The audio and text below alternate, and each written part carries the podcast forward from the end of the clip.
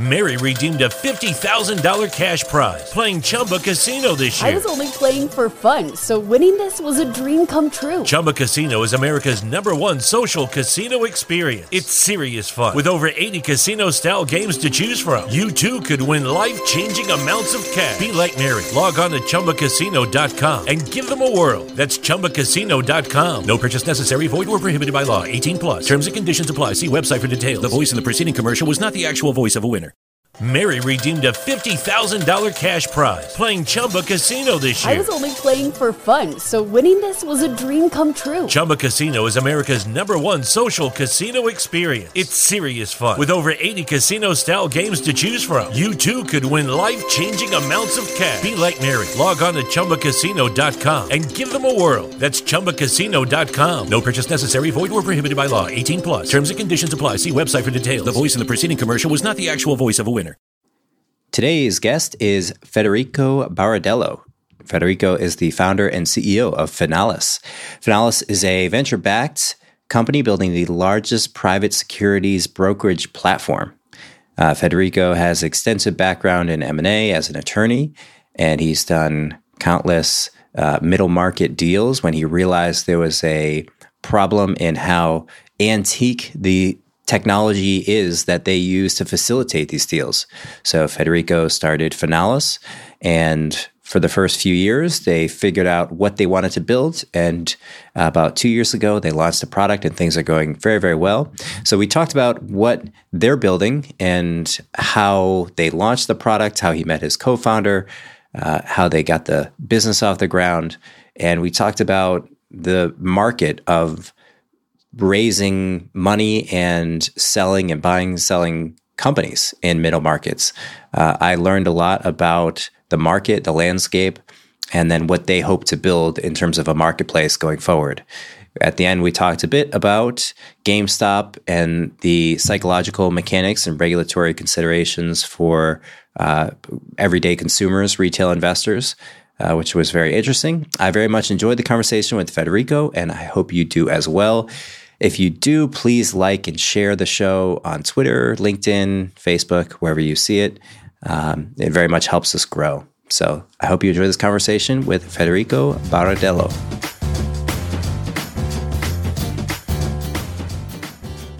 All right, Federico, we are live, and I'm excited to chat with you. I, I love what you're working on. Um, why don't we kick the conversation off with you just telling me what it is in your own words that you're building.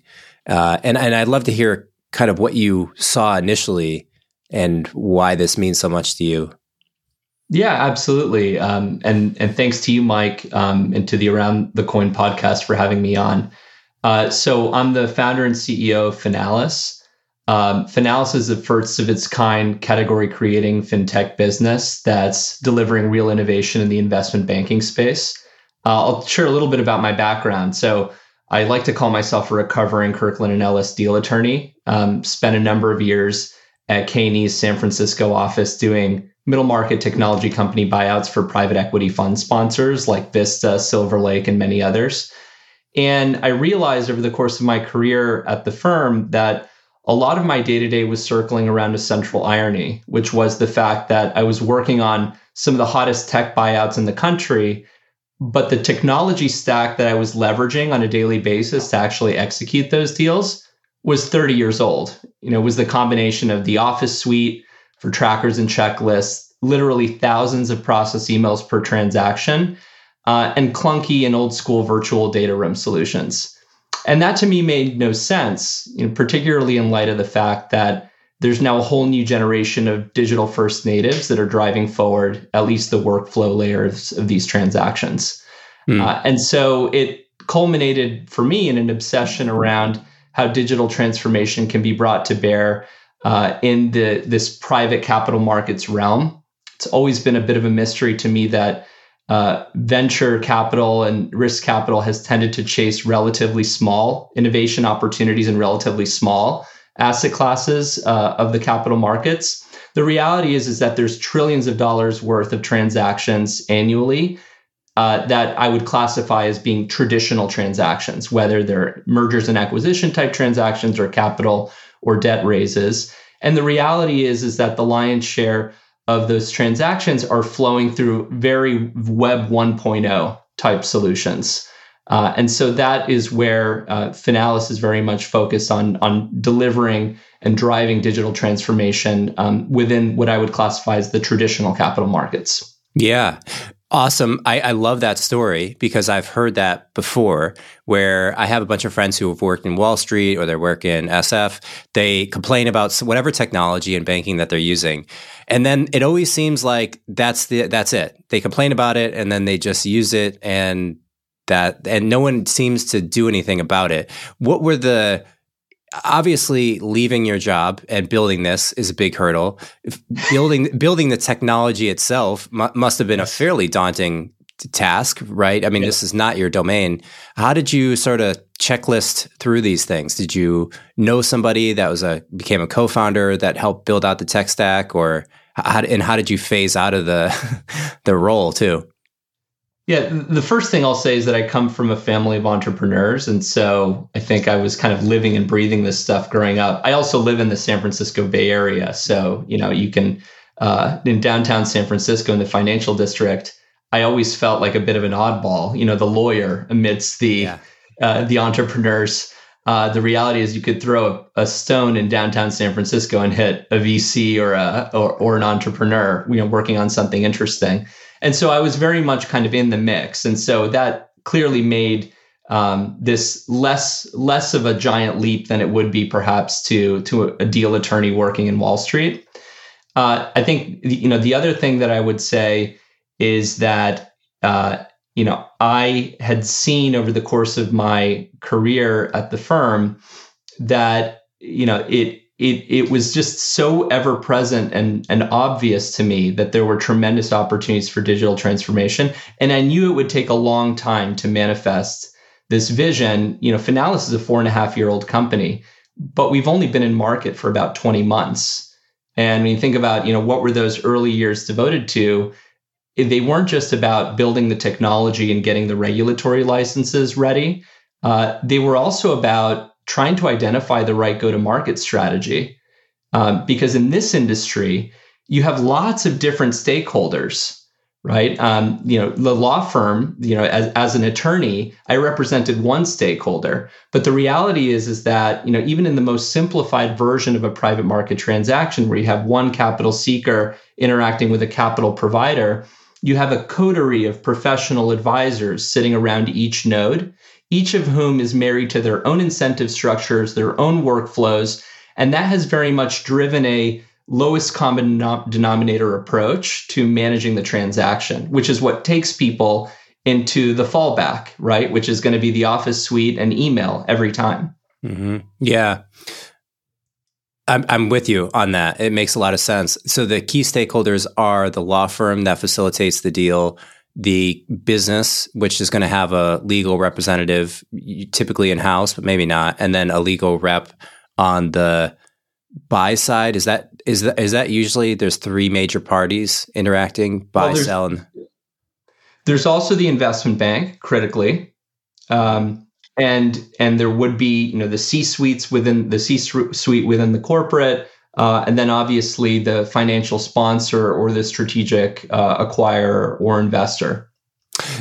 Wait, help me understand this. So there's an inv- there's an acquirer, and then how does the investment bank fit in? So the acquirer is it's not a direct acquisition, or is this a s- separate kinds of deals that are typically being so, done? So typically in the lower middle market, you're interacting with an investment banker on on one or both sides of the transaction. So there will be an investment banker that signs up an engagement letter with the CEO of a company that is looking to raise capital, raise debt, engage in a uh, in an M and A process. And so that's typically you know what's going on on the sell side. But it's also the case that investment bankers will be engaged by a private equity fund uh, and and other forms of financial sponsors uh, to go uh, or strategics to basically go and identify uh, interesting acquisition targets. So you okay. do have investment banks operating on both sides of the transaction. And in that case, the model for the investment bank is to broker the deal. They're not actually putting in money. in most cases. Exactly. In this case, they're they're effectively brokering the transaction. Got it. So who would be the who sets the the table when it comes to technology in the data room? Is it the is is it typically the acquiring legal team? It's actually typically on the sell side. Um, the sell side is quite influential with respect to the technology stack and the process workflow that's followed throughout the course of the transaction. Mm. You know, there, there's a saying in real estate that everybody works for the seller. Mm. Uh, that concept generally also exists in the investment banking, M and A, and private placement realm, where at the end of the day, the seller effectively will set the tone for what that process workflow is going to look like. Which is probably the main reason why Finalis, when we were kind of cycling through different go to market strategies, we really landed on the need to drive digital transformation within the sell side bank first as a way to bring that digital transformation into the broader deal execution ecosystem. Right. What so I mean by that is that the mm-hmm. the engagement the moment that engagement letter is signed between the sell side bank and their client, that represents you can think of it as like the moment of conception of a possible deal, right? And you want to be relevant uh, from day zero of that possible transaction. You don't know whether or not that transaction is going to close, but what you do know is that if you are able to b- deliver that relevancy as a text solution from day zero of that transaction, you are likely to be able to carry that digital transformation into the rest of the process. So that's why we selected the sell side investment bank as our target customer. And they're typically paying for the service, right? Most data room services, as old as they are, were being paid for by the. Uh, when you say banker, is that interchangeable with broker, investment broker? I would I would call broker kind of a broad a broad category of of uh, the the types of of individuals that that that will deliver value to. Uh, but depending on the nature of the transaction, uh, you know certain consti- uh, certain constituency of, of business broker or brokers of private securities will call themselves investment bankers and so investment bankers are clearly you know one of our target customer uh, bases gotcha and is it a straightforward pricing model where you charge a per month or how does the pricing model work uh, yeah. i think that yeah, no, g- great question. I think it might make sense to back up and to share a little bit about kind of what the Finalis value proposition is, because it really took us a few years to identify kind of what that what that killer uh, you know value proposition needed to be in order to uh, successfully scale within the investment banking world. We are not just a software solution. Uh, we are also effectively a set of regulatory rails upon which the the broker can bolt themselves onto to scale their business. And so the value proposition is an affiliation with FINRA, which is the key regulator in the industry, operating under the auspices of the Securities and Exchange Commission. We deliver that regulatory affiliation on a white labeled basis. So in doing so, you know, we're effectively delivering a powered by Finalis experience but we're really focused on promoting the brand equity of the individual investment banks that are leveraging our regulatory infrastructure in order to scale their business. In addition to that, we bolt on a technology enabled compliance team. So you can think of this as effectively a fractional chief compliance officer that delivers support uh, and is man- is tasked with managing the regulatory profile of both the investment banker or the private securities broker, as well as ensuring that their deals throughout their life cycle remain compliant, right? And so there's a variety of compliance requirements there uh, to make sure that that that happens. There's KYC and anti-money laundering checks that happen on both sides of the transaction. Uh, there's also um, uh, the requirement to ensure that marketing materials that are kind of making representations about a possible deal opportunity uh, are consistent with uh, FINRA's advertising standards, as well as other checks along the way. So that's a, a critical element of the value proposition. We then wrap that experience with software And that software does include, as you mentioned earlier, virtual data room solution. Um, and the software is also effectively the predicate wedge that plays into everything that we expect to build next. Mm-hmm. Uh, the, the big opportunity for Finalis is to really roll out uh, really exciting marketplace tooling uh, that is focused on de-risking the transaction for our bankers once once that transaction or that mandate is won. And so we think that we can really uh, help to del- help to deliver origination, execution, and distribution solutions for our banker, leveraging the self-serve software that we've built. That's pretty interesting. Is there a quantitative identified cost internally to most organizations when they think about uh, regulatory, either the price for making a mistake or the price to have a legal team in house? Because it seems that you're emphasizing that, and I would imagine it's a pretty big deal, at least for the uh, attorneys that are involved, where they don't want to make a mistake. Is that kind of the pitch to them? Is hey, use Finalis and make fewer mistakes and end up, you know, paying less in regulatory fees, or is that or is there another like when they think about that benefit what are they thinking as a cost reduction or or time saving it's a great question because oftentimes the way we look at this internally is that finalis is effectively uh, unbundling the desk fee model that has been followed for decades within bulge bracket banks like Goldman Sachs and JP Morgan. So, for example, today, if you were a managing director at in, in the investment banking division of, of a Goldman Sachs or JP Morgan, uh, you're effectively giving anywhere from 90 to 93% of your annual commission production to the house you know, for the privilege of being a managing director uh, at a place like Goldman Sachs. Wow. And when these bulge brackets are articulating the basis for receiving 90 to 93% of the annual production, the justification is typically associated with back office support, which might explain about 15% of, of that 100% um, picture.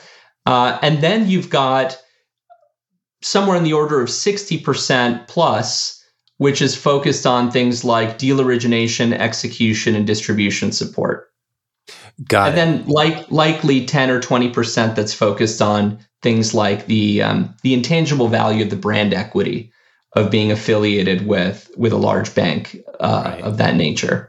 It, and so what we've done effectively is to turn the model on its head. You know, we're unbundling that desk fee model uh, and we're focused on making the broker, not the brokerage, the hero of our story. So the message that we're sending to the managing director at Goldman Sachs is, you know, it's not that hard to set up your own boutique bank. You can leave a place like Goldman, you can immediately sign up with a firm like Finalis and launch your own brand equity in the marketplace. And in doing so, take the lion's share of the commission for yourself. Compelling. As it well should be, because they're the ones that are uh, effectively monetizing their brand equity in the marketplace to to help get this deal closed. And have there been any? Well, I want to ask you, what was that expression you used? Bulge banks. Bulge bracket banks. Bulge. Bra- what does that refer to? It refers to the large, you know, the five to ten largest banks globally, effectively. Yeah. And have they become sort of uh, like lopsidedly large in the in the market because of just consolidation of returns on their uh, benefit? I mean, uh, is it a natural market evolution that we've had this consolidation, or have there been regulatory laws that have passed that somehow give them advantages over small bankers? I think what's interesting is that you know our customers, our bankers, are pursuing deal flow that wouldn't always be of interest to the bulge bracket banks. Mm. You know, the the the Deutsche banks, the the Goldman Sachs's of the world uh, tend to enforce pretty high fee minimums uh, before even entertaining uh, the mm. possibility of working on a transaction. Uh, in their investment banking division. So I think at Goldman today, it's sitting at around five, a $5 million fee minimum. Wow, that's their fee that they would take that's their minimum fee that they would take on on an M&A transaction. Uh, and and when we look at that, or many many of the bankers that are leveraging Finalis, they would be many of them would be thrilled with a one million dollar success fee.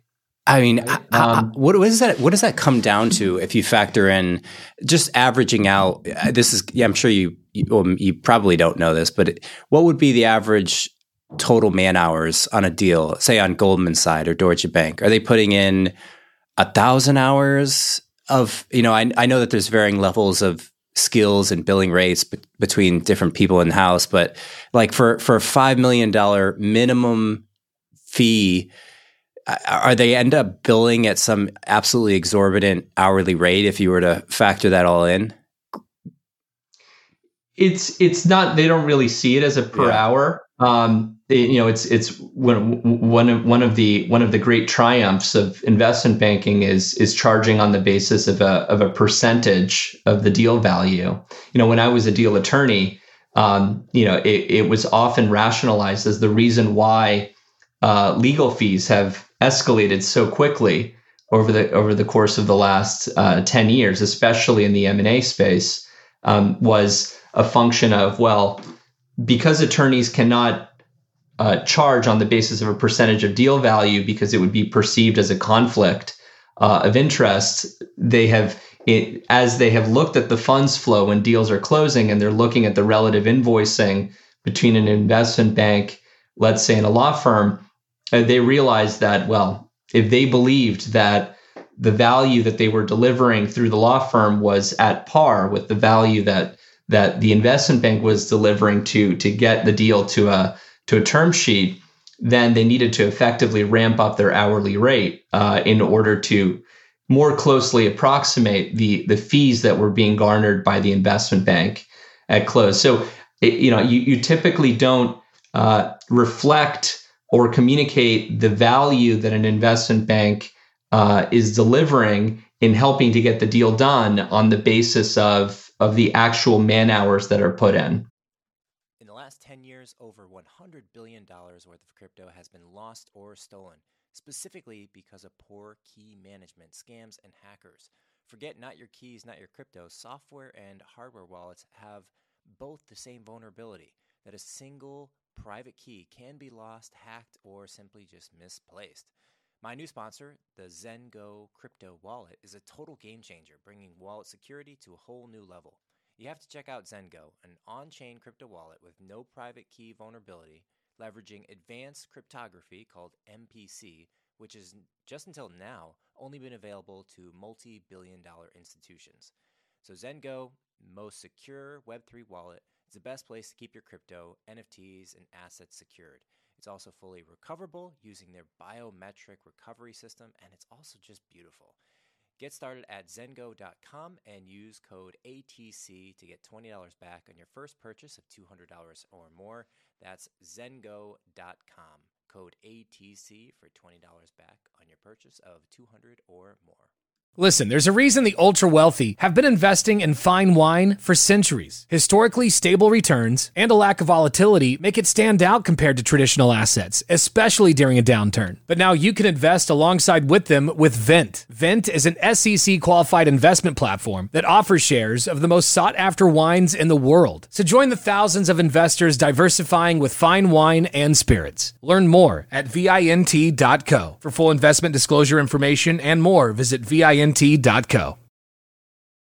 I'm Richard Syrett. Join me on Strange Planet for in depth conversations with the world's top paranormal investigators, alien abductees, Bigfoot trackers, monster hunters, time travelers, and more. The handler one day told her this whole thing about how they've been terraforming on Mars and they're building a colony and they're recruiting specific people of specific bloodlines and specific talents and skill sets to go onto the planet. On Richard Syrett's Strange Planet, we're redefining reality. Listen now wherever you get your podcasts. Yeah. Either way, a $5 million fee for a transaction is minimum fee is wild. I would imagine that they go up tremendously from there. But that means there's a ton of fat that you can go after where you're disintermediating or unbundling the consolidation of a Goldman or Deutsche Bank middle market. I imagine you're not targeting ultra large deals today, although that may be well within your roadmap. Uh, is there a reason structurally this hasn't been done sooner? I mean, to be, you know, in 2020 when you launched or 2021, it seems kind of late in the game. Uh, is it just ultra complex and you kind of had to be an insider and there's golden handcuffs that prevented lawyers or other people knowledgeable about this problem from really creating it. I mean, certainly no one's going to sit around that's not familiar with this problem and just brainstorm it on the couch and start building it. So, are, are those the factors? Are there other factors that have led to this becoming uh, a problem for so long? Well, I think the first thing that I would say is that we're really effectively here at Finalis um, targeting a trend that is a relatively recent trend you know, really over the past 20 years, there's been a significant shift in capital flows from the public to the private markets. Um, I think private market assets have grown over 10 times over the last 20 some odd years and represent over $6 trillion globally. And that's been driven by a variety of factors low interest rates, companies choosing to stay private longer, uh, the need for portfolio diversification, and what have you. Um, but it's also been driven in part by the fact that regulators have now focused on expanding retail access to the public markets, making it easier for retail grade investors uh, to enter into the private markets uh, through things like expanded accredited uh, investor definitions, amendments to the ERISA law, and, and what have you. And so it's created this explosion in volume in deal flow in the lower middle market. And lower middle market deal flow is heavily relationship based, mm. where you might have a family owned business that is looking to uh, to exit, right, and to be sold. Um, you know, one of the largest deals we had a couple of months ago was the sale of a family owned pavement and concrete business. Mm. In Southern California. These are not deals that land on the front page of the Wall Street Journal, but in the aggregate, they represent more than three Goldman Sachs' worth of deal flow annually. And those deals are being serviced by the any anywhere from the the the one uh, the the the one man band uh, you know independent finder to you know a 20 or 30 person uh, boutique investment bank in midtown Manhattan and everything in between. Mm. And that's become a significant growth area. Just to give you a sense, uh, boutique investment banks accounted for about 10% of investment banking revenues in, in the year 2000. Today, it's over 40%. And wow. so the growth the, the growth is really significant. Uh, and we we here at Finalis see a tremendous opportunity, not just in making it easier for those existing uh, long tail bankers uh, to set up and to to grow themselves, but to attract a, a whole new generation of boutique uh, investment banks uh, onto the Finalis platform who are looking at this desk fee model and asking themselves if if if that is a, a construct that they want to continue to operate in. And the alternative for them, what they're currently doing is kind of a hodgepodge of emails and uh, individual data rooms, maybe some I'm sure it's not Dropbox. Maybe it is in some cases, but something similar to that, specific for attorneys and transactions. Um, uh, when you think of the product, the technology, what are the key uh, sort of categories? Do you have a communication portal like a messaging center, a data room? Certainly, the reminders or the notification system for the uh, the regulatory guide rails, as you described it. Yeah, I think one of the key insights that we had early on when we were rolling Finalis out was that compliance, unlike a deal, which may only be relevant 50 or 60 days out of the year, compliance is relevant 365 days out of the year. And so, from a software Rails perspective, uh, you know, having that relevancy every single day of the year as we monitor the regulatory profile of our investment bankers um, and and make sure that you know they their licenses are remaining in good standing with the regulator as we conduct email surveillance outside brokerage account surveillance and the like that that forms a very strong kind of predicate basis for everything else that we want to build on top of that. Hmm. And so that's helps to inform why we we were so uh, strong. We were such strong believers in rolling out compliance as kind of the baseline for everything else that we were ultimately going to build. And so compliance is a key part of that. And I would say I would also connect compliance to legal to a certain extent because you know in, in many ways um, legal and compliance are you know oftentimes an issue might be packaged as compliance but it's actually a legal issue and vice versa and so you know we kind of we have in addition to a compliance organization we also have a legal organization that that provides support uh, so that's the starting point. But then we have uh, obviously productivity tools. And you know the core productivity tool for us is the the virtual data room. And and the reason why we were so focused on the virtual data room is because the the virtual data room is the first time uh, in a deal process when where there's a universal acceptance of the need to go into the cloud to execute a given workflow right and so it was very important for us as a software company to extend that relevance into um, the network effect that plays out when you have buyers, sellers, and their professional advisors diving into the same uh, virtual data room in order to conduct due diligence on, on a given transaction. As a compliance organization, it was also very important for the compliance team to have a backdoor into the data room.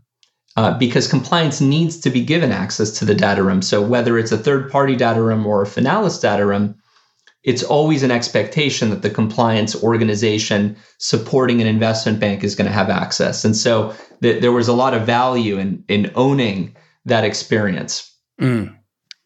Everything we build next uh, is really focused on the marketplace and is focused on uh, ensuring that Finalis is doing everything it can to become a revenue center for its bankers. So making it easier for bankers and brokers on the platform to win new mandates and new deal flow. And then once that deal flow is won, to do everything in our power to de risk that deal to help our, our clients, our bankers and, and brokers get that deal closed. And there's a variety of things that we can deliver with self serve marketplace tools to unlock that opportunity uh, for our bankers. The marketplace seems like a killer idea. I mean, I'm familiar with AngelList, uh, which is a marketplace for investors to invest in startups. I think the I had a conversation recently with somebody who's building a, a fractional ownership real estate uh, marketplace where people could come in and buy small fractions of uh, of real estate in different areas, like h- houses and deals. And it seems like there's this explosion, like you were referring to in the retail market, of uh, innovation on on fractional ownership and direct marketplace transactions, catalyzed by recent changes in the regulatory landscape. It, and the marketplace, to me, seems like as you as you decrease the transaction size of uh, of transactions in business, you know, you're selling a small restaurant. It's so much more efficient. You don't need the relationship. I could see where if if it's a you know hundred million dollar transaction, two hundred million dollar transaction, you really really want to get that right, and so you end up going to a place and paying it a really high fee for that. But when it's a restaurant, you care about you don't you don't want to get nickel and dimed. You want it to be simple, and it doesn't. And it's and it's because it's so you know how how much different is every restaurant transaction? Like they, they have to be 90% the same. I mean the, the variables there are much smaller than they would be in a very complex very large business. So the marketplace seems like an awesome idea. I, I want to ask you though before we talk about that because I do want to talk about that. Uh, how did you start the? How did you start building? Like, did you go out and learn to code? Did you have a friend that helped spin this up? Did you use a dev shop? Because the site looks beautiful. Like, I was quite surprised at how well designed it is, and um, you know, seemingly user friendly the product is. Yeah. How, how, was there, were there struggles in that, or was it easy to spin up? What was that like? Uh, so yes, there were there were struggles in it. I mean, uh, I'm I'm a lawyer by training, right? So uh, I think you know, uh, you know, th- there are some, you know, some folks have said, well, it's relatively easy for a lawyer to become a coder because so much of it is focused on, you know, kind of being rules based. But but for me, it was very important from day one to find a technology partner uh, that that I could work with um, in the process of building out components here um, that that we thought could be scalable or could effectively become the skeleton uh, upon which we could build really interesting applications. And so I think an aspect of my story is that I'm originally from Argentina. Uh, you probably get that through my name, but not my accent. So my grandparents were Italian immigrants to Argentina. My parents were Argentinian immigrants to the States. Uh, and so I actually um, went to Argentina to find a technology partner, and I ended up partnering uh, with uh, the former CTO of uh, Groupon's Latin America platform, and we have built uh, over the years a world class uh, product and engineering organization in uh, Buenos Aires, following in the footsteps of companies like MuleSoft and Auth0, and it's worked out exceptionally well for us. You know, with this space, we're not replacing an existing software solution. I think that's an important point. We're effectively replacing email, uh, PDF, mm-hmm. and Microsoft Office uh, type solutions. And so we had to start with a blank canvas effectively uh, in terms of you know what is this kind of web portal web hub environment going to look like um, and it went we went through many different iterations of what that needed to be you know, originally it was more focused on the virtual data room. We realized uh, subsequent to that that we actually had to zoom out and see it as more of a dashboard environment where you're not just managing your deals, but you're also managing your regulatory profile. And so, you know, we've gone through multiple cycles uh, as we've started to to land on uh, a general framework that that we believe is scalable, not just in the U.S. context, but globally as well. That makes a lot of sense. Yeah, that's an awesome partner to have. Ex uh, CTO of Groupon for for Latin America. Um, cool. That that uh, that gives me a, a well rounded story of the early days. Uh, now, do you think going forward that transactions, business transactions, acquisitions, or just uh, you know people trading parts of their business, are we going to move from highly relationship driven to highly marketplace driven? I, I, would imagine you would say yes to that. And what's the horizon before I could go onto a site and see, uh, you know, every every small business that's for sale, kind of like a, I don't know if you'd put it in the category of crowdfunding or or public soliciting, but how, how, do you sort of see the landscape of um, public solicitation for small businesses evolving? It's a great question. I think the first thing I would say is that, you know, I, I am not at all predicting the demise of the investment banker. Um, certainly not. I think there have been multiple failed efforts uh, to achieve that objective. Uh, and what we realized early on is that it's not about trying to agitate or bring about the demise of the banker. It's about delivering enablement enablement technologies uh, to the investment banker so that you could theoretically have an investment bank of one person. Mm-hmm.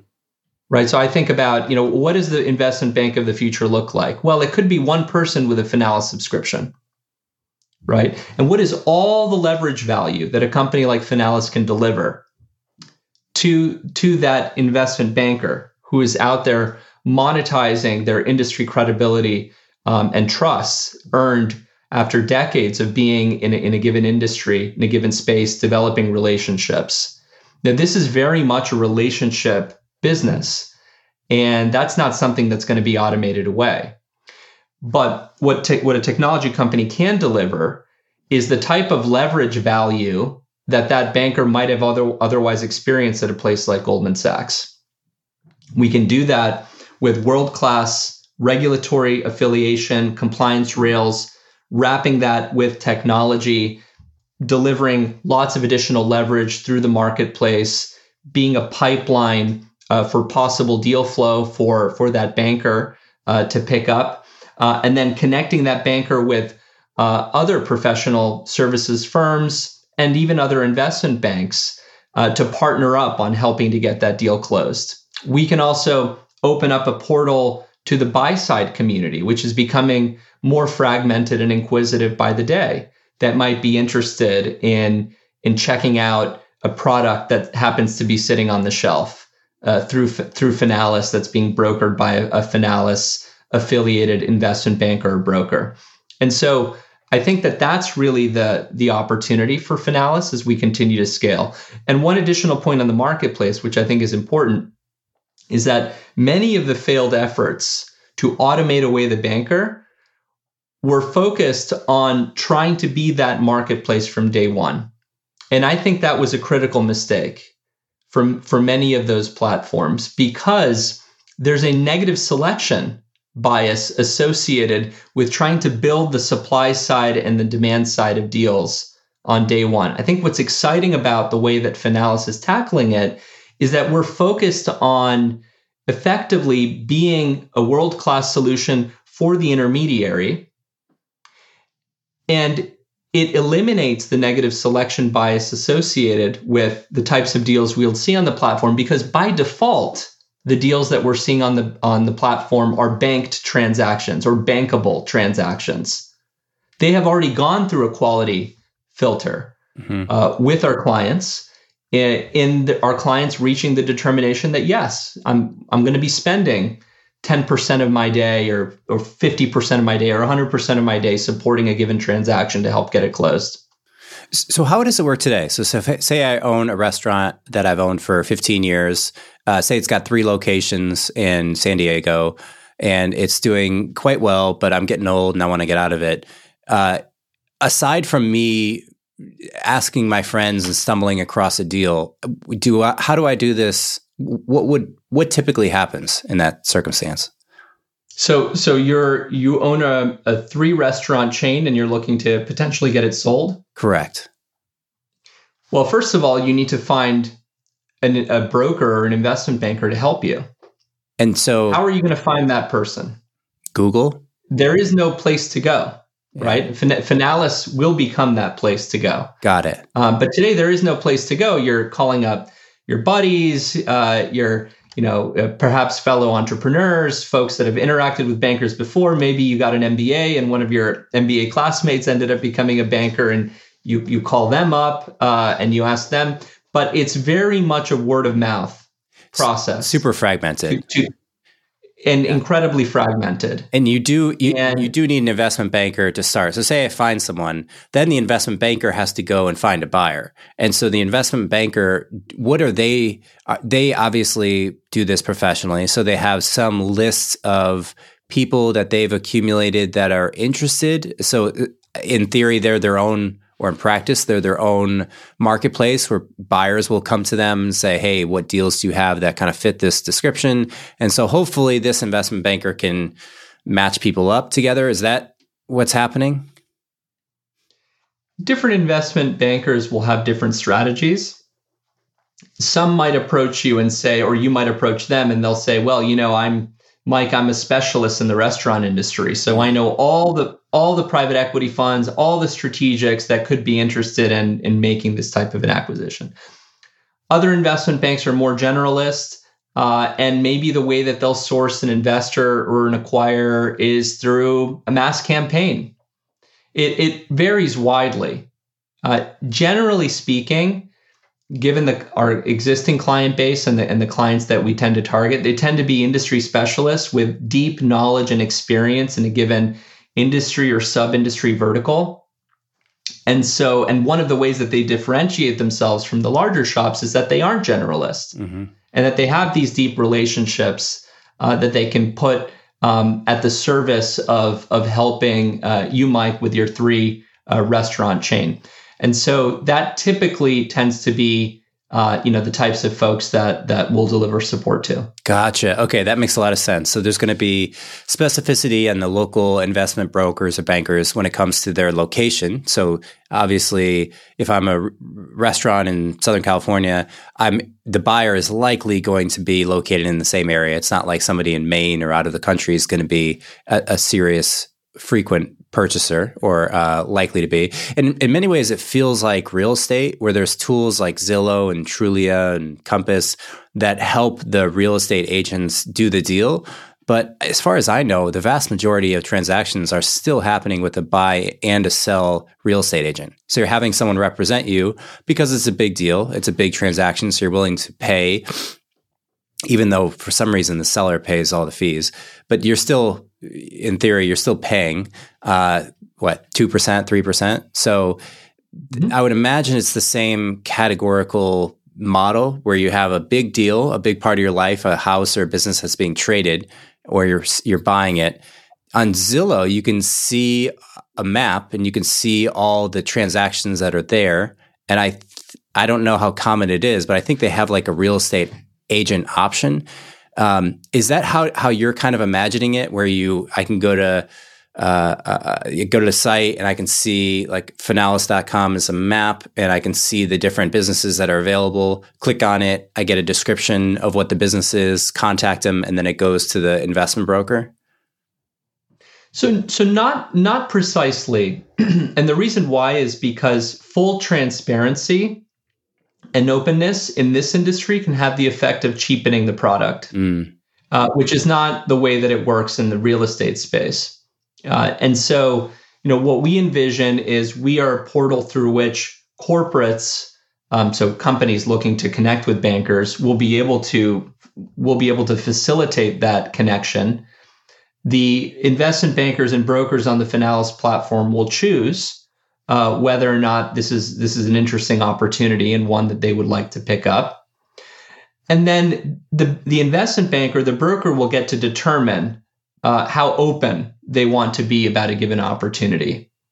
Uh, but it's very important that that agency and that control over the identity of the client and, and how public a given opportunity is, um, that we give those keys to to the, the trusted investment banker or intermediary to to determine mm-hmm. how open they wish to be about a given opportunity because the scarcity principle does apply mm. uh, very much so in this industry mm. right where you don't necessarily it, there's effectively a, a negative perception oftentimes you know depending on the industry it varies industry by industry as well but depending on the industry there could be a negative perception associated with with a, a given investment opportunity that is being so widely publicized I would imagine that dynamic would change though as the proliferation of uh, transparency grows via online marketplaces.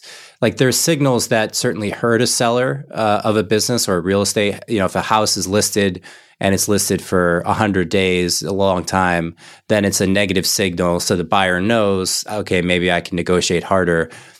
Sure. But I wonder is that is that sort of an inevitable direction of transparency because that's true. Like the sell, if the seller hasn't sold in over six months or so, they probably are willing to take a price decrease. And I would imagine the same dynamic is true for a business. Um, yeah. Do you do you yeah, you see that? I think I I think it's one that we're going to have to follow. Uh, and and obviously, you know, the the the, the bank the, the banker's interest is in getting the deal closed. Mm-hmm. So we're going to be very focused on helping the banker de-risk that transaction to get it closed.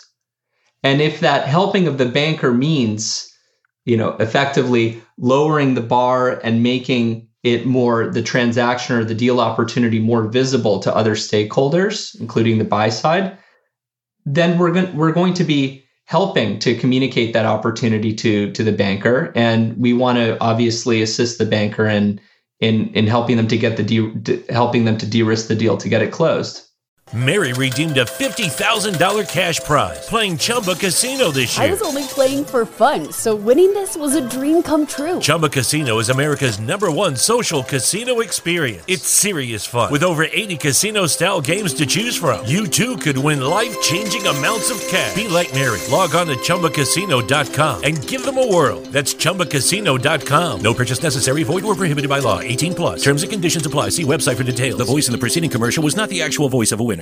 Mary redeemed a $50,000 cash prize playing Chumba Casino this year. I was only playing for fun, so winning this was a dream come true. Chumba Casino is America's number one social casino experience. It's serious fun. With over 80 casino style games to choose from, you too could win life changing amounts of cash. Be like Mary. Log on to chumbacasino.com and give them a whirl. That's chumbacasino.com. No purchase necessary, void or prohibited by law. 18 plus. Terms and conditions apply. See website for details. The voice in the preceding commercial was not the actual voice of a winner. Yeah. And so would that mean Finalis is a consumer facing product in addition to like B2C from the broker? So would I would you be SEOing or trying to get on uh, search results if someone's typing in how to sell my local business? Find an investment broker where you, are the place that's going to list the investment brokers and the uh, you know the their ratings or their background, their review, that kind of thing you can think of our initial go to market as very focused on the investment banker, the broker, the placement agent. This next go to market that's focused on attracting corporates in is obviously a much broader B2B mm-hmm. uh, campaign, right? Where we're not just appealing to the intermediaries who we can deliver a compliance and regulatory service to, but we're also going to be appealing to corporates to populate their information into the portal uh, so that they can plug in and connect with a high quality uh, investment banker or broker on the other end. That makes sense. Have you thought about fractional um, transactions, fractional investment opportunities? So if I'm a restaurant today, if I were to sell, uh, you know, five percent of my business in exchange for fifty thousand or whatever the deal is, um, I don't know that there's a place that people can go to, and I, I would imagine that that part of the restriction has been legal and now it's possible. Do you see that as are there is there anyone doing that first, and is that something potentially in the roadmap for you guys? I think that there's there's definitely quite a bit of experimentation, yeah. um, and there's software companies like and platforms like SharesPost and others that that are kind of tackling this end of it. Uh, but again, I, I, think we see our, the opportunity in driving that digital transformation through bread and butter deal flow, mm. right? Which isn't about sales of fractional ownership, although you could consider a capital raise in the lower middle market to be effectively a, a, a sale or fractional ownership of a business. And so we're tackling it from that perspective. But clearly, as we continue to grow and scale and we start to identify new uh, adjacencies as well as kind of uh, new uh, sections of the capital markets that that we want to innovate in. You know, we're going to be taking a close look at that as well. Yeah. Yeah, I think it's interesting because I could see a business saying, "Hey, maybe I, I'm selling. Maybe I want to continue to run the business, but I want cash on the side. So instead of going out and trying to find one investor or do pitches, there's the crowdfunding model where this is what I think of when I think of fractional ownership is I can display my business finances and vision like in a pitch deck or video format on a marketplace. People can see that and they can invest you know a dollar ten dollars a thousand dollars into the into the opportunity all that is aggregated together on some closing date and then there's this llc that owns 20% of the business composing of a thousand different investors. And then the, the software platform manages that the legal for all the investors and the accounting and, and everything else. Right. Seems cool. Yes. I mean, I think there's going to be a tremendous opportunity there. Uh, it's not where we're focused on now because what we're focused on now is what I would classify as bread and butter deal flow, you know, mergers and acquisitions, private placements, um, you know equity and debt raises. Uh, and then as we continue to expand our relevancy, we'll be tackling, you know, other other elements of the capital markets. But it seems like what you're doing is so huge. I mean, you probably, despite my convincing, uh, you're probably going to be focused on what you're doing for a while. How how big did you say this space was in terms of number of transactions under? Is that how you think of it? Un- number of transactions under X million dollars? I, I, I would think of it more as a kind of percentage of deal flow that's flowing through the lower middle market is around around 40%. Okay. And I actually think that's a significant undercount uh, because a lot of that deal a lot of that deal flow is kind of flowing under the radar of many of the data aggregators. and now increasingly there's fintech businesses uh, that are starting to effectively play broker uh, by virtue of of how they're monetizing um, their own marketplace environments. And so, you know, I, I don't know the extent to which many of the the statistics around the size of the investment banking industry and its growth are really fully capturing all of the innovation that's happening in the fintech space um, to also take account uh, to you know effectively all of these marketplace platforms that that are, are earning basis points mm-hmm. uh, or a management fee and a carried interest on the basis of um, intermediating a transaction between a buyer and a seller in the securities realm. Fair enough. Shifting gears a little bit, uh, you're as far as I've been told, you're a teacher, professor. Are you still teaching at? Uh, is it Hult Is the name of the business school? I don't have time to teach. Yeah.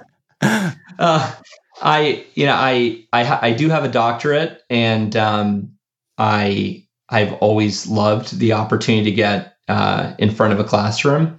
Uh, but since I launched the business, really since 2018, uh, I, I, haven't had an opportunity to uh, to to keep my classes active. But I still remain affiliated with Hult.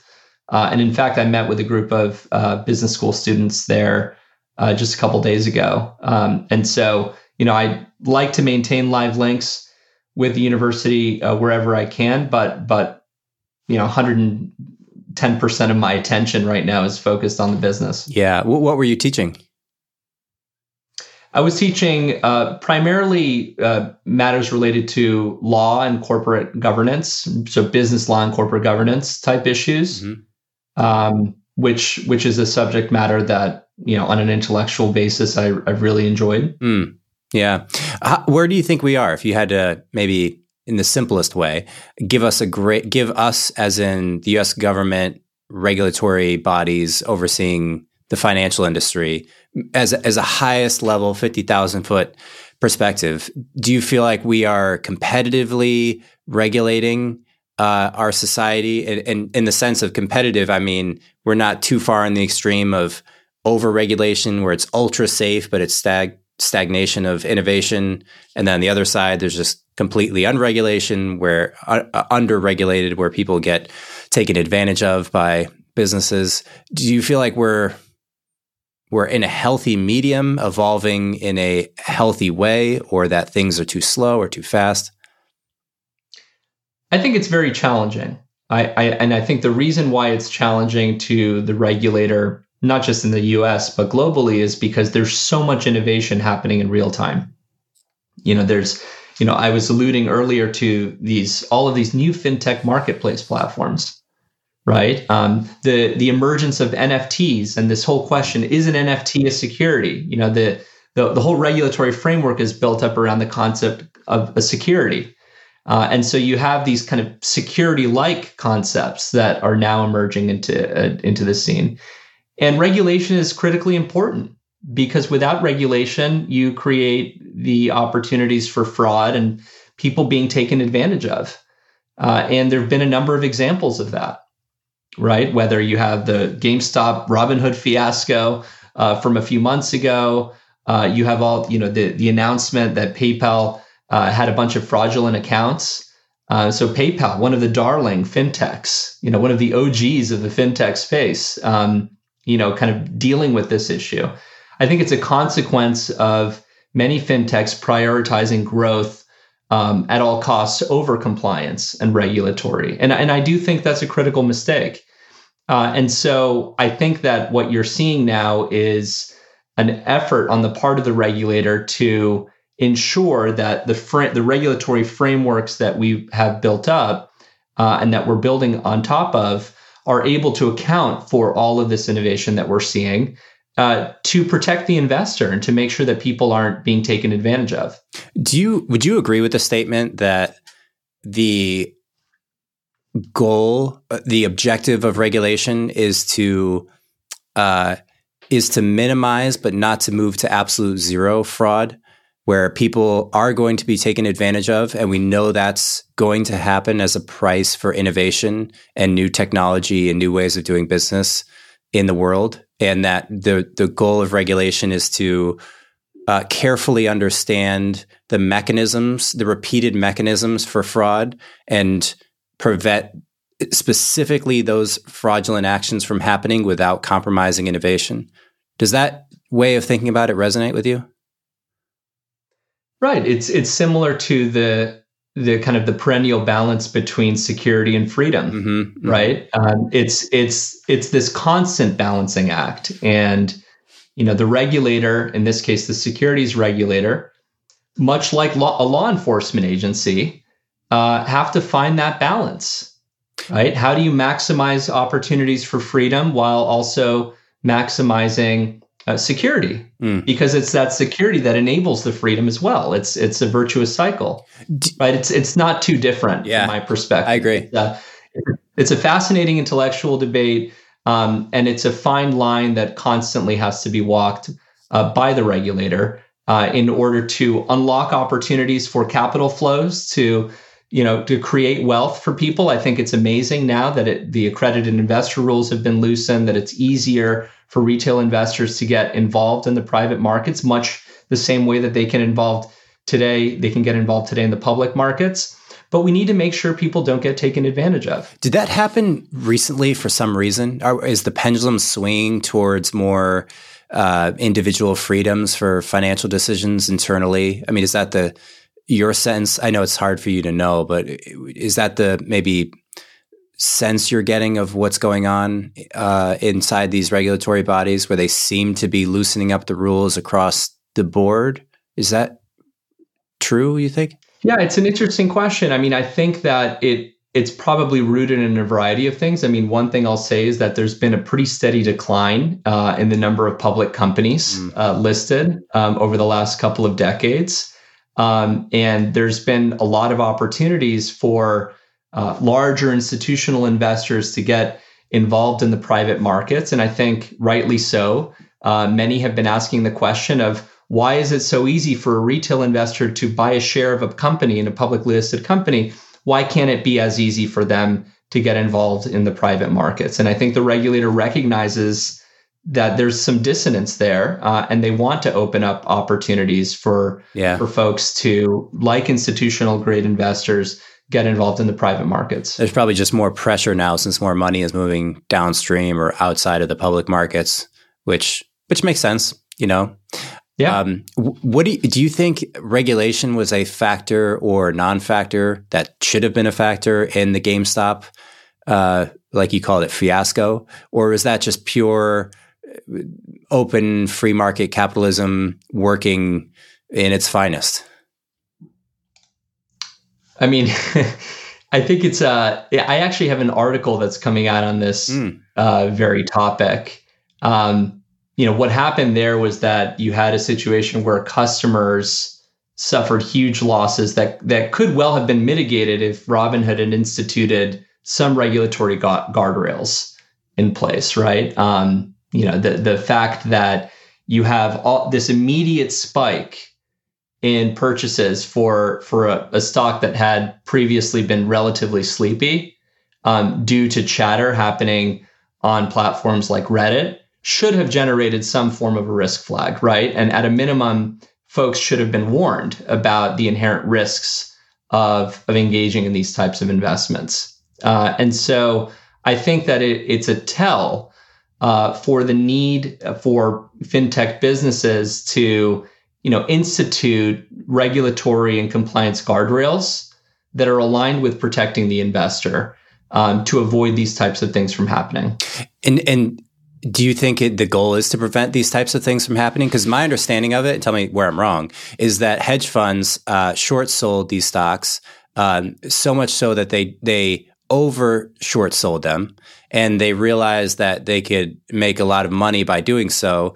People got together and they talked and said, Hey, there's a miscalculation on the financial short selling by these hedge funds. Let's get together and, and buy these stock, buy these stocks individually on the free market. And as I understand it, Robinhood shut down trading. So I mean, that, worse than just giving people a you know a notification as to you know, some blanket statement as please understand the risks of trading, which I don't know does anything for anyone, but they stopped trading entirely and they caught hell for that. I mean, it was like Twitter fire hard that I remember that day. It was like the only thing you saw on the internet was was Robinhood is evil and trying to stop people and, and mixed mixed reviews. I shouldn't say that they were being proclaimed as evil. Um, yeah. Do you think that people shouldn't be allowed to get together like that, or what's what's the thing that you think shouldn't happen there? I think that it's it to me it, it feels like with a scenario like what happened with Robinhood that that the the firm was riding a tiger that they couldn't dismount from. Mm-hmm. Um, because the moment that you make it so easy and you effectively gamify the whole process of engaging in uh, in public market investments that you you're going to kind of align yourselves with the whim of the industry and the whim of rogue actors within that industry. And if the focus is as as I think it should be in protecting the retail investor and making sure that folks aren't necessarily being taken advantage of uh, there needs to be a real focus on education uh, for the investor, for the retail investor, if they are intending to engage in uh, kind of effortlessly easy stock trading, that they understand that there's inherent risks uh, at work. But didn't and so didn't, yeah. didn't the individual trader win? I mean, didn't they come out on top and the hedge funds largely lost after all the dust was settled? I don't know that you could say that the individual investor won. I think what it what this whole scenario underscored was the need to make sure that there are appropriate safeguards in place within many of these stock trading applications so that people understand the risks that they're getting into. I almost feel like it's a like the the miscalculation of risks or the undereducation you could say was on the hedge fund side. The, the, they they provided the pressure by the short sell orders that catalyzed people to recognize this is an investment opportunity. So as I see it, it almost seems like the sophisticated investor was the consumer and they they explained to people why this is a good investment decision on Reddit. You know, it could be anywhere, but they did it on Reddit. People understood that and they they got together and and bought the stock. And I almost view that as like information and education have to be disseminated somehow and where the source of that information is always the question right? We're arguing that at a global society is about like what's truth and where does it come from and how do we audit it? And uh, and i and i feel it's ultimately up to the individual to decide. And if the individual is convinced by anybody, frankly, that this is a good argument and it, it comes from a, a, trusted source and I can validate the evidence. And in this case, if somebody on Reddit claims that there's a ton of short sell orders, and I can go and I can look at the short sell orders on Nasdaq wherever it is, like they're not lying. I mean, I can validate that, and then I'm then I'm thinking to myself as an individual consumer, how could this be a trap? How could this be wrong? And if you go through it enough times and you say, this sounds right, I think the hedge funds just miscalculated the ability of the free market to aggregate and drum up demand on the stock it's kind of to me it's kind of a beautiful thing to to witness uh, because it's so unusual for people to be educated on the stock market and then aggregate their buying power together to provide counter pressure to the hedge funds. So I think it certainly changed. Well, I, I, I, think there's, yeah, I, I think that um, there's of course, a subset of those users that were educated, but yeah. then there was, I think, I would argue, a much larger subset of users. Totally right. Just following along what the latest tweet said. Yes, that's 100% right? And so, and I think that that's more the problem, right? Is that the gamification uh, of stock trading has led uh, otherwise grossly uninformed retail investors to piggyback off of whatever hype wave they happen to be seeing. Plus, it came uh, and and, that, and that's a concern. It came right after the stimulus checks checks came out, so it was like, okay, you got a few extra thousand dollars here. Before, it's like the money was burning a hole in people's pockets. yeah, yeah, yeah, exactly. I got to figure out what to do with this money. Can't put it in the checking account. Oh, Robinhood, let's de- deploy it there. I mean, exactly. You know, maybe people looked at it as like it was a high risk, small relative portfolio investment. I you know, I'm guilty as charged. If you're like, okay, I put a few hundred bucks or something just to, it's the excitement on some level, which I think is the gamification, which can have a negative spin if you get addicted to it and it becomes self destructive. But it is fascinating to, to think about. Uh, I'm really slow to label it as good or bad and just look at the mechanics for what they were and try to observe sure. about human behavior and psychology. Um, but I would look forward to reading your article. So if you send that over, I'll include it in the show notes. No, happy to. Awesome. Frederico, I'll let you run, man. It's been such a pleasure to get to know you, uh, learn about your business. I love what you guys have accomplished so far, and the marketplace concepts seem super exciting. So I, look forward to your progress. Congrats on everything. Are there anything you wanted to share? Are you writing publicly? I'm sure the website is easy for people to find. Anything else you'd want to throw out there? I, I would just say to, to check us out uh, on LinkedIn uh, or through our website at finalis.com. That's F I N A L I S.com. Uh, and it'll be through LinkedIn primarily that that you'll be able to uh, to kind of keep abreast of the latest developments at the firm. Uh, we're growing very very quickly uh, and signing up groups on a daily basis onto the Finalis platform. And the product that we're really excited to roll out over the next several days is version 1.0 of the mandate marketplace, um, which is the marketplace that I was alluding to earlier, which is version 1.0 is really a place where investment bankers, placement agents, independent brokers will be able to solicit and opt into collaboration opportunities that are sourced internally from within the Finalis network. And as I mentioned, we we have about 120 um, brokerage groups that are on the Finalis platform today with a with over 500 active mandates in market. So in 20 months, we've already scaled to effectively become a large investment bank, uh, and so lots of potential energy there to mine in the way of uh, potential collaborations. One last thing I wanted to ask you. I, I, should have asked you sooner. You guys raised? Have you raised capital so far? Are you are you uh, funded, investment funded? Planning to or? Yeah we we have actually a, a pretty lean funding history. Uh, you know we we've raised uh, we've raised in uh, prior seed uh, and seed two rounds. Um, but you know the business this is a business that makes money. Uh, and so you know it's it's limited our need historically to to have to raise too much capital. But as we look into this next chapter ahead we're evaluating opportunities to uh, raise a meaningful amount of money uh, over the course of the next year or so. And the question in our mind is when do we want to pull the trigger? Mm. Well, it sounds like you're in an exciting spot. Best of luck with everything, man. Thanks for coming on today. Thank you so much. Take care. Thank you for listening to Around the Coin. If you enjoyed the show today, consider giving us a quick review wherever you listen to podcasts. Tweet about it or text it to a friend. We really appreciate all the support and growing that we can. If you have any guests you'd like us to bring on or feedback for us, don't hesitate to reach out. We would love to hear from you.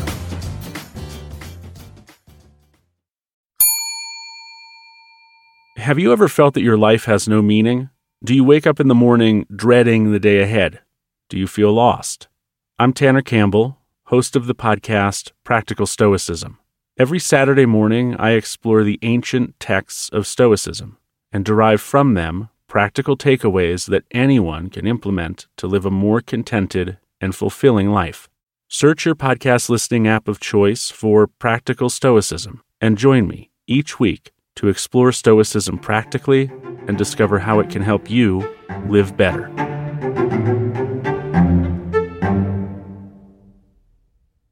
Mary redeemed a $50,000 cash prize playing Chumba Casino this year. I was only playing for fun, so winning this was a dream come true. Chumba Casino is America's number one social casino experience. It's serious fun. With over 80 casino style games to choose from, you too could win life changing amounts of cash. Be like Mary. Log on to ChumbaCasino.com and give them a whirl. That's ChumbaCasino.com. No purchase necessary, void, or prohibited by law. 18 plus. Terms and conditions apply. See website for details. The voice in the preceding commercial was not the actual voice of a winner.